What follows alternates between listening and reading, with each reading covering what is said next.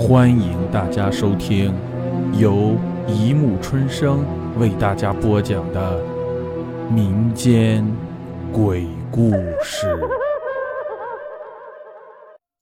第三百七十一集：隔壁有鬼。上，偷窥是人最潜在的劣根性，平时不易被引发出来。人所学的礼义廉耻，总是在适时制止。一旦克制不了，那道微弱的墙瞬间崩塌，流露出来又是如何的不堪。是的，我爱偷窥，而且是属于重度病态的。这点由我洋洋洒洒的病历便可以证明。每周一次的心理咨询，都变成我炫耀战绩的心灵寄托。看到心理医生在无可奈何下，却又要强作镇定，更让我有打败这些天之骄子的优越感。这也是病态吧？我想。看到我出现，护士们无不紧紧按住裙摆，摇摇头。他们也许不知道，在偷窥界中，我是属于宁缺毋滥，并不是所有的小裤裤我都感兴趣。这些女护士真的想的太多。这天，我又来找心理医生了，一种挥之不去的异样感觉萦绕心头，说不出哪里怪。应该是这些小护士们不再按住裙子了吧？大家低头努力地整理病历，连头也不抬。我的存在仿佛是空气。我我找周医师。回答是大家忙碌的身影。耸耸肩，我不以为意地推开诊疗室的门，一眼便看见周医师正坐在办公桌前，双目炯炯地看着手上的数据，而电视正播报着新闻。有点太吵了，我皱皱眉，这可是会打扰我叙述的兴致。我走近了，将电视音量调小一些，在舒适的沙发上，我娓娓道来最近奇怪的遭遇。没错，还是跟偷窥有关，只不过我偷窥的对象是一只鬼。为什么我会说一只鬼，而不是一个鬼、一条鬼、一块鬼？“只”这个字可是有很深的含义。在字典中，“知”这个字代表孤独、孤单之意。君不见鬼怪出现，通称单枪匹马，取孤独之意未尝不可。不过，通吃有例外，如七月半的集体郊游踏青。不过，这种几率并不高，一年也只有一次而已，所以并不在我的射线之内。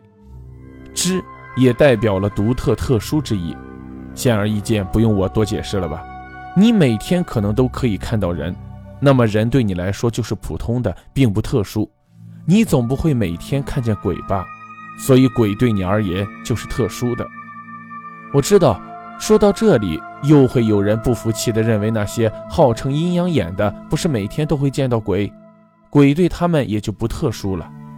哎，我必须再回到第一点，有阴阳眼的豁然率实在太低，他们也可以说是特殊的一群，所以也被我排除了。反正我是偷窥了一只鬼。这事儿要回溯到三个月前的某个星期天，我扛着大包小包的行李，站在梦寐以求的新家前，泪水在眼眶中不停地打转。是的，我有家了，不用过着寄人篱下的生活，不必再看女友的脸色。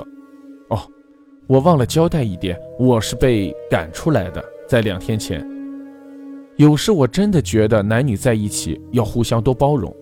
像我的女朋友上个礼拜去剪了个有刘海的学生妹头，我知道她是刻意要讨好我。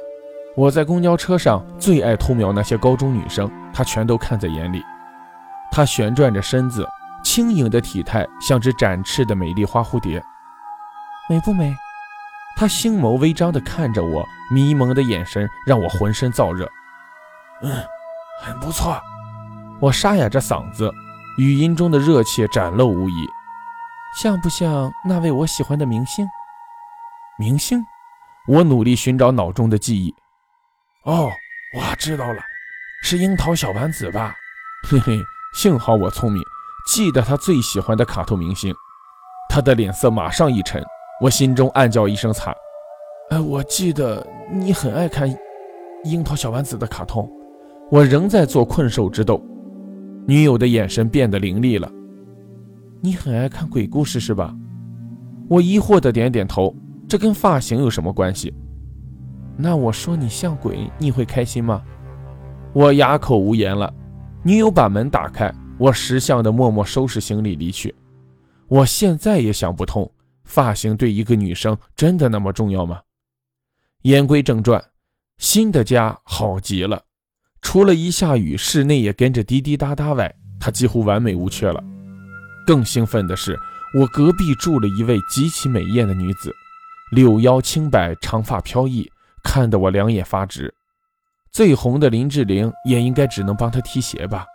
事先声明，当时我可还不知道他是鬼。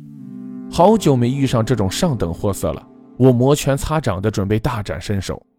很快的，机会就找上门。有天我发现他的卧室跟我的相连，便悄悄的在两间卧室中打开了一个小洞。你问我怎么做到的，我只能告诉你，哼哼。这是职业机密，不能外泄，否则我们这些偷窥的同好就没法混了。反正又不是偷看你，你就别问这么多了。